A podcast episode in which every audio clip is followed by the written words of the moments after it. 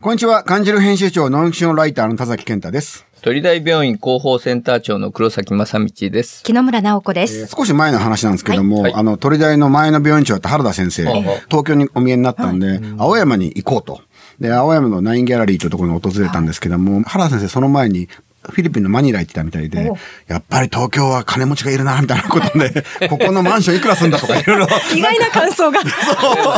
青山だし。で、うちの感じるのアートディレクションやってる三村さんが、ナインギャラリーという画廊というかね、まあギャラリーやってて、そこに訪れたんですよね。でそのとこたまたま比較型写真展という不思議な。比較をする。うん。へーで、テーマがブドウとパイナップルのフルーツをええ、プロとアマの写真家が撮って、で、誰が撮ったか伏せてあるんですよ。で、ちょうどいた時はそれを当てるゲームをやってて、僕ちょっと見たら、撮ってる写真家が、まあ、うかまえこさんとか、相田の之さんとか、知り合いがいるんですよね。うんはい僕参加して、外したらこれやばいじゃないですか。んでこれはスーッと引きながら、僕は、あの、ちょっとこれは参加しちゃいけないゲームだってことで、やっぱりね。な、なんか、なんかあった時に、これは、うかは、相田くんからちょっと俺は、ちょっとなんか言われるかもしれない。そ,、そうですねっちでやめようって。そしたら原先生がえ、スーパーマーケットかなんかの、ん野菜売り場のええ撮ってる写真があって、え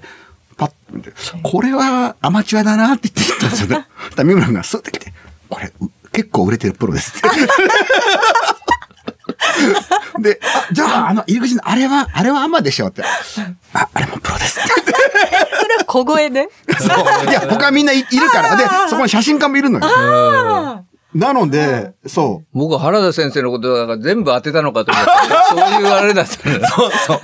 写真ってだから結構うん難しいでしょ。うん黒田先生、いい写真とか見る自信あります好きですよ。うん好きだけど、大塚美術館ってあるじゃないですか。行ったことあります、はいはいはあれ、わかんないですよね。本当の作家なのか。あい。よくあるのはなんか美術館にメガネを置いとくと、みんなが作品だと思って写真撮るとかね。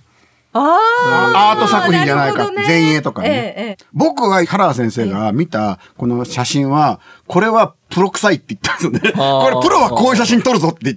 撮りますよって言って。 ええみたいなこと言ってたらやっぱり、そういうのはギリギリマシかなっていうのは思ったんですけども。だからいい写真とか、いい絵とかって、なかなか難しいじゃないですか。うんえ好きかどうかってのは言えるんですけど、いいかどうかって言われるとちょっと自信はない。昔だから木野村さんとかがね、中村修君の写真見てうん、なんかその人の本質が写ってるような写真ですねって そいうれは私じゃないと思う。私はない。そんな気の利いたことむは言ちえゃまくせちゃん。なんかあの滑ってうて、んそういうありきたりな褒め言葉が中村修さんに大嫌いなんですよあ。ーで、顔が曇ってたっていうことがあって、まあ今日その写真の話とかいろいろはねい、うんじっくり聞いていこうかなと思いますけども。今日のゲストはアートディレクター、想定家の三村寛さんです。1978年横浜市生まれ、三村淳デザイン事務所を経て、2008年に庭の庭デザイン編集事務所設立、写真集や写真展構成、想定、広告、ウェブデザインのほか、青山でナインギャラリーを主催。日本大学芸術学部写真学科講師でいらっしゃいます。主な作品に、偶然完全、勝慎太郎伝、新説、長州力、西城秀樹写真集、小原玲、シマエナガちゃん、そして鳥大病院広報誌、カニ汁のアートディレクションを担当されています。今日はよろしくお願いします。よろしくお願いしますようやく来てくれたね。ようやく呼ばれましたね。だいたい1号あたり1回ははい来てるんですよ。米子にね。お三村さんは。はい。で、だけど、なんかなかなかいつも忙しくて、ええこのブッキングできなかったんあですよね。ら、ようやく。で、カニジュルは3号の竹中弁長の表紙から、はいうん表紙のアートディレクションからやってもらったんですよね。で、まあ8号から全てのページやってて、もともとはあの地元のデザイン事務所をやってたんですけども、うんまあさっき言った中村修君がなかなか変わってる人で、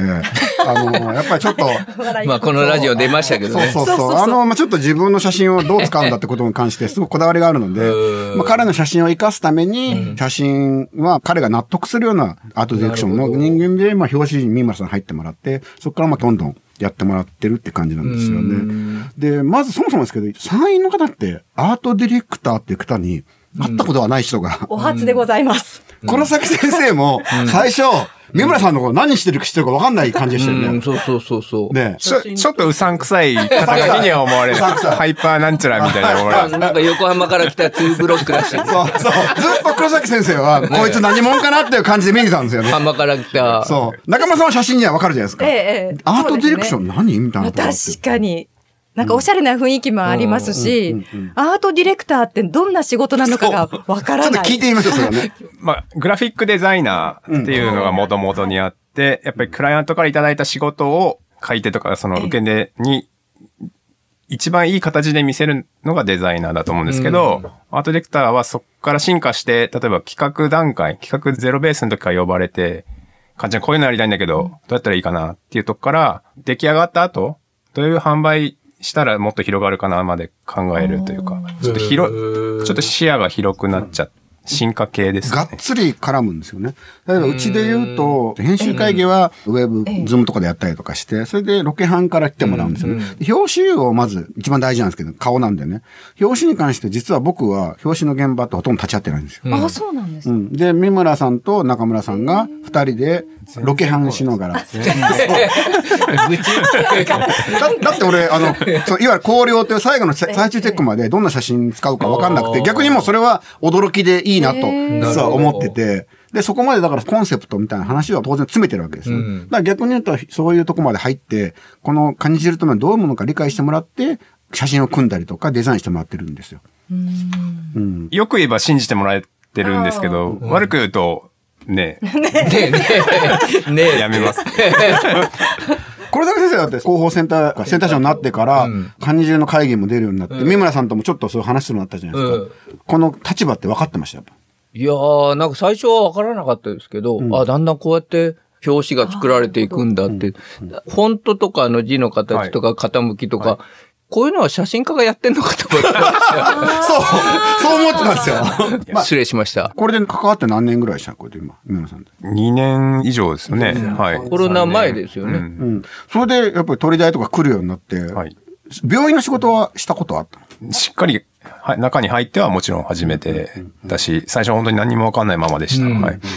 取り台病院の感想は最初の第一印象から言うと。右も左もわかんなかったから、まあ、探り探りだったんですけど、だんだん行くとやっぱり人材は溜まってる溜まってる豊富にいるけど、それがうまく外側にあ滞留してるというか溜まってるようなイメージ。まあよく言えばね、病院がそう力の塊にはなってると思うんですけど、もっと僕的にはバーンってのがいいいいなともう、今は思いますけど。まあ、それのありね、がとうございます一辺がカニ汁だと思うので、はい。全力でやってます。アートディレクターになるまではまずお聞きしたいんですけども、生まれ横浜、はい。お父様もアートディレクター。はい。子供の頃からこういう道にやりたいと思ったんですかいや、全くなくて、父全く僕と遊んでくれなくて、もう仕事一辺倒で、めちゃくちゃおばあちゃん子なんですけど、あの、三村淳さんっていうのは、実はむちゃくちゃ有名な、まあ、むち結構、想定家で、司馬遼太郎さんやったりとか、開口犬とか、ーなるだほど。から、三村さんの名前も、あの、司馬遼太郎さんが付けたという。あ、そうなんで すか。秘密なんですけど、 言われちゃってるんですね。缶とか付けないでしょ、ね、普通漢字の漢、男です。男ですよね。じゃあ、そのお父さんは仕事に忙しくて、全然子供の顔まってもらえなかった。構ってもらえないし、それこそさっきの黒崎先生じゃないですけど、僕も親父の仕事アートディレクターって何やってるか、正直自分がなるまで分かってないぐらい、え、じゃあ子供の頃はなんかなりたいなと思ってたんです建築ですね。建築家に、古民家の再生みたいな、こう、古くなった民家をばらして新しい家を建てるのが夢で、その道を突き進んでたんですけど、しかし、いいろいろあって、大学いっぱい浪人したりとかい、ええうん。遊びすぎて、大体僕はちょっとね、三村寛さんに言いたいのは、はい本な当んでにしょう、浪人してる時にドレッドヘアとかにしてるんですよ。汗拭いていいですかあ、本当だ、今ハンカチで。お前勉強せんかいってなります、なるじゃないですか。そう。でもアートディレクターやっぱ本当自然でそういう感じでなっていったんですけど。まあ、なので、大学生の時にちょっと授かりまして、うんお子さんを、うはいはいもうちょうどでもそのグラフィックデザイン会が、手書きだったんですよ。ラフとかを書くの、手で線を引っ張って書いてたのが、ちょうどマッキントッシュが出てきて、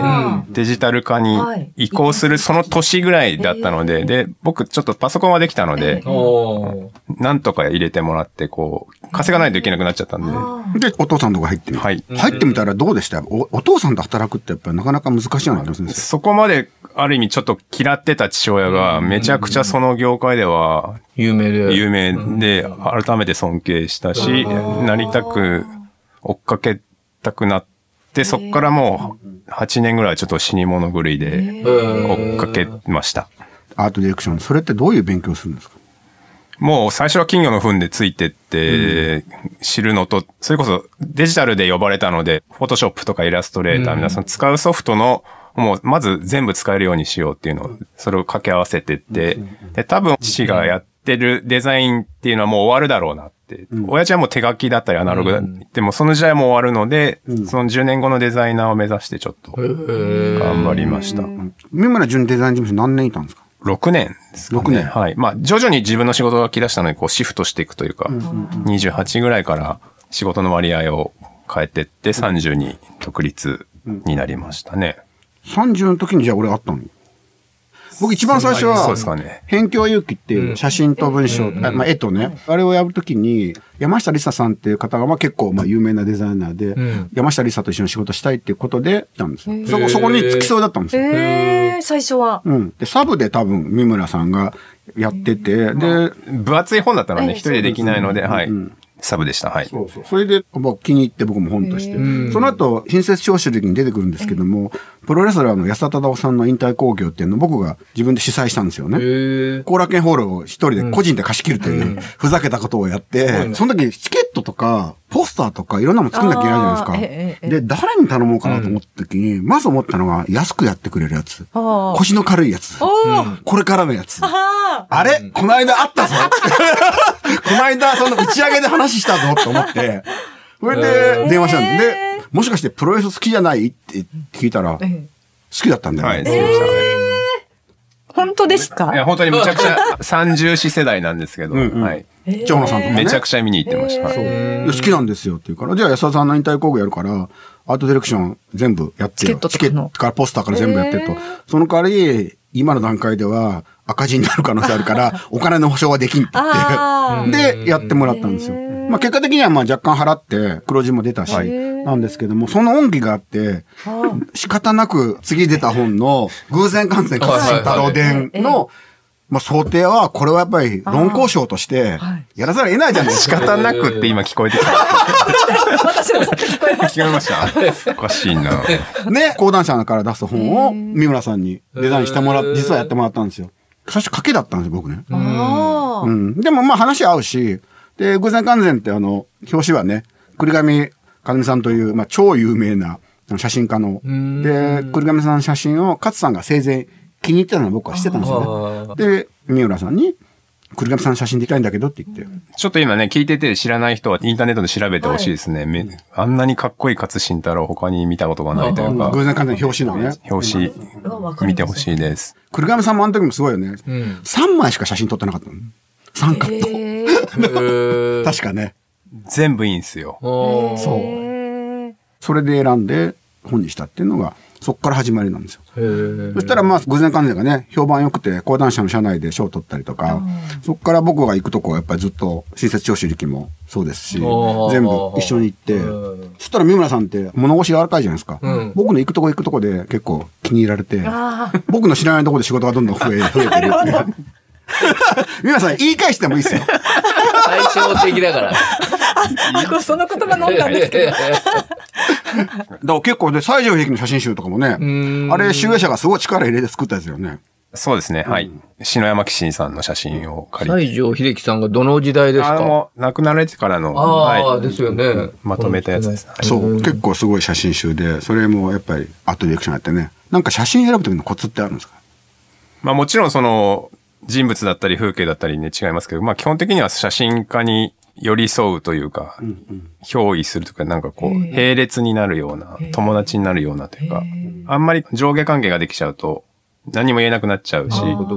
逆に僕は上行っちゃっても何も言えなくなるので、何でも言い合える中にしますけど、まあ篠山さんの場合はもちろんお会いするほどでもない、そういう本じゃないので、で、はい。でもその品山さんの写真を全部プリントで、例えばテーブルの上に並べたりとかして選んでいくんですかどういうふうに選写真って選んでいくんですか本当です、知りたい。まあ、その場合はもう、その、西城秀樹写真集を作りたい、すごい志のある編集者がいるので、その方がまあ、ほぼ、荒選びして、それを並べて二人で、一番伝わる方法というか、うん。順番も大事なんですよね。順番も大事ですね。ファンがどうやったら喜ぶかなというか。まあ、僕は常に客観的なので、あんまり主観がないというか、ん人が一番興奮するっていうか、裏切る見せ方をしたいと思うので、それを一緒に考えます。順番とか選び方によってだいぶ印象って変わるんですよね。だからねで今、日本大学の芸術学部で写真学科で教えてるじゃないですか。そこでも教えてるってのはそういうことなんですか写真家の卵に向けて教えてるわけですよね。日芸の写真学科ではね、全員が写真に関わる授業なんですけど、やっぱりこういう客観的な視点から教える人がいなあんまりいないとか、デザイナーがいないので、全般どういう今写真界が動きだとか、写真集はこういう風に出来上がってるよっていうのを教えながら、後半で彼らにも一冊ずつ写真集を作らせて、うん。主観と客観を行き来させて、こう、こうあ、自分の撮った写真。そうです。ええあのそうなんですでも最初はコンセプトを考えさせるんですね。誰に何を見せるのっていうのを決めないと、写真集作れない。誰に何何をを見せるか。作り、その写真集を、誰に何を見せたいか、何を見せるかでやっぱり並び方がうんうん変わるので、で、それを途中で変えちゃう人もいるんですよ、コンセプト。やっぱり先生、こうしたいってなると、あーそっからもう半分できてんのを変えちゃうって、もう絶対いい写真集にならなくて、なんかうん。、へーおーやっぱりね。しっちゃかめっちゃかになるので、もう一回バラして最初からやらせるんですけど。うん、そう。やっぱ感性ですね。だけど。ただ感性だけでロジックは結構ある、ね。ロジック僕ですかねあーあむしろ。ううんうん。はい。うん。映画監督のようになれって言ってるんですけど、キャスティングして話を作って、気象転結とうん、あと裏切りですかね、どこでこう、あなるほど。やっぱ写真集で裏切りとか、意外性とか。意外性とかフックを作っとかないと、やっぱ一回本棚入っちゃったら出てこないですよね。もうしまわれちゃうので、あ、店で買うときもね。あもうそうですねはいうんうん買った人が何回も見るにはどうしたらいいかなっていうのを考えてます。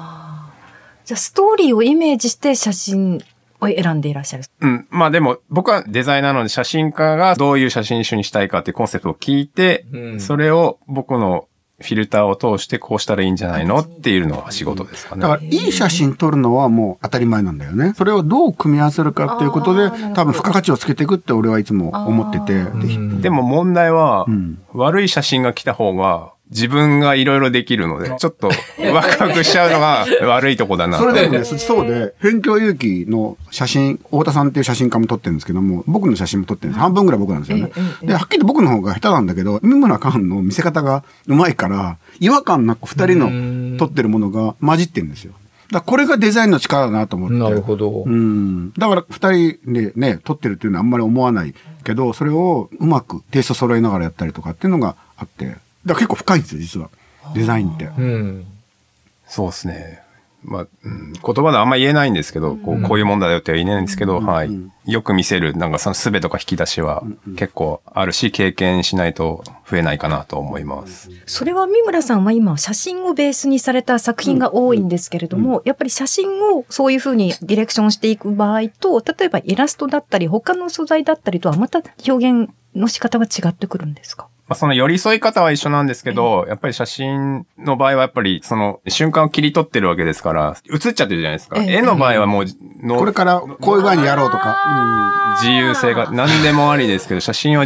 リアルなのなで、るほどその差だがかありまら、す。僕の本でも、ドラ1、ドラガイ、ドライオンとかはイラストでやってるんですよね、はいええあれも三村さんが想定やってるんですけどへえも、あれも二人で話し合いながら、こういう形で、まあ実はあれもイラストでやりたいと僕は言い出して、で、こういう形でやってる短編集だからってあいう形れ、でモデルのピッチャーとかいるんでしょピッチャーとか。あれはなうんないんですかいないモないデと思うルとはいないですね。ただ、どういう視点で書くとか、ピッチャー目線、キャッチャー目線とか、バッター目線みたいな。僕はイメージを伝えて、三村さんが誰を連れてきて、どう書くか僕は実は知らないんですよ。へだからそれはもう話を、どういう本ですかって話をして、コンセプト分かってもらって、まあ感じに似てますけど、そ僕はそういうやり方が今気に入ってて、まあ、癖のある作家なので、 癖のあるイラストレーターを選ぼうかなと思いました。 納得。何、な何なんしてんだよ。全く。さっきの冒頭に話しましたけど、ナインギャラリーってそのギャラリーを今度始めたじゃないですか。はい想定化とかアートディレクションとまたちょっと違いますよね。これ理由は何かあるんですかある意味、ネットでほとんどのことができるようになった時代に、一番不便だったのは場所がないことで、何かをやりたいのに、それをやる場所がないっていうのと、うちのデザインの事務所のリサと始めた元々がやっぱいろんなクリエイターとかが、アーティストが集まった庭にして、あだから2話の、2話まあの、庭で、それなんかすごいイライラしてて30ぐらいの時に、いろんな出会いとかタイミングがあったんですけど、やっちゃうかっていうことで、始めたのが地獄の始まりでした けど、大変だよ、ギャラリーやるギャラリーは大変でしたね。まあ、ぜ後悔もしてないし、全然無理もしてないんですけど、はい。ギャラリーをやるのは大変だオープニングパーティー行きましたけど、青山の一等地にあって、もう大変ですよ、あれ。 だから、僕も自分で本屋やってるから、場を作ってやっていくって、なかなかクリエイト、ものを作るって、スッと逃げられる時あるんですよね。でも、場を持ってると、責任持たなきゃいけないですよ、いろんなことにね。あーでもそれが、場所があったからできることが、やっそうなぱんでりすよめちゃくちゃ多いので、そうそうそう。絶対やってよかったなと思ってます。あの冒頭の話にあったの、その写真をクイズにしちゃうっていう、そういう発想っていうのは、僕が考えへえ。ました。あれ大体当たるんですか全然当たんなくて、プロ13人、公募13人の26人で、大体みんな3点とか、あ当たって8点とかでしたね。はいまあだから原先生は別にね、恥ずかしいわけ恥ずかしいわけでですすよ。全然。 2回やってゼロですけどね。木村さん意外に見る目あるから。 い来年、キャベツと人参で、ぜひ、取っといてくださぜひ、い。東京来てね。青山、青山で。はい。久しぶりに行きたくなりまあしあ、なんか、いいね。なんかその笑顔。いね。た。行きたくなりました。 よろしくお願いします。。カニ汁三村さんにこれだけは聞きたい。カニ汁のアートディレクションをする際に気をつけていらっしゃることはありますかやっぱり、この力が溜まってるのを、どう外に出すかっていうのがさっきの話ですと、もう一個はやっぱ、癖というか、やっぱこう、かっこよくしすぎないというか、うんやっぱ読者のほとんどが患者さんだったり、疲れてたり、そうですね。方が多いので、ちょっとこう温かかったりあ、あのデザインよりはやっぱちょっとそういう寄り添う方には持ってきたいなとはいつも思ってます。黒崎先生もドン黒崎でね。うん逆に言うとそれしか出てないですよ ね。いやいやいや、脳と心の特集がああ、出出まてしたよ。ない。写真ではちね。ゃんと本職で、ね、集中の写真も出ましたよああれ小杉先生あれ僕の、あれかっこいいです。 中村さんのもう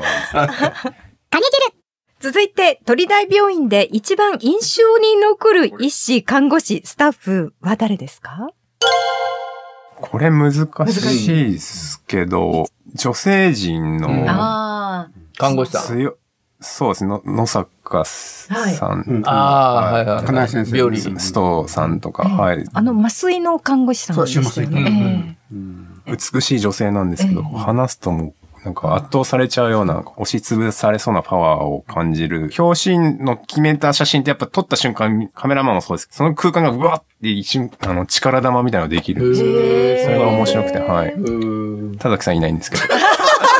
僕はだから、あえていないのよ。だからそれは原稿に。あえてだそうですえていないんうんはいでもそれぐらいみんなが、あ、これっていうのが、もうなんか呼んでる感じはするんですね。まあ、引き出すところもあるし、こう一体になって作るっていうのが合致する瞬間みたいなのが、うん。やっぱみんながこういう風にしたいって共通で持ってるとできるんですけどね。なかなかそれをこう共通認識しないままやっちゃうと結構イメージししがっちゃかめっちゃかにバラバラあーなる場合が多いです。へえ。おしまいに、アートディレクターにとって必要な資質を教えてください。これはもう誰にでもなれるとは思うんですけど、仕事がどう取ってくるかっていう話になると思いま す。営業能力。あうん。でもあとはやっぱりその写真家とか、変な人多いじゃないですか。僕もそんなね、ちょっとあれかもわかんないですけど、いやいや変な人とうんとは言えない、特に写真家なんかむちゃむちゃ細かいんですよ。あ。いやでも、あの、接点があまりないのうで、んその偏差がちょっとリアルにはわからないかもしれないですけど。変な人と、いろんな変な人と三村さんってうまく合わせてるんですよ。のでそのお一人が田崎さんいってや、いう僕はだからそこまでじゃ、そこまでじゃないですかあ、も、もっと。写真の方がもっと変な人多いから。へえ。ねね。結構何でもいけるので僕は。はい。でもね、写真家によっては、俺のデザイナーだと思ったのに他のやつと浮気しやがってみたいなちょっと嫉妬する人もいるからね。ああ、じゃあそれだけ思い入れが深いといそうか。うそう。だから一番の理解者。ああ。なんですよなるほど。まあ彼女みたいなもんなので、でも、写真集がいくつかある世の中で並んでる中で、それをお客さんに手に取らせるっていうのは最終的な、そういう力っていうか、ディレクションの力っていうのもあるわけですもよちろんもちろんあね。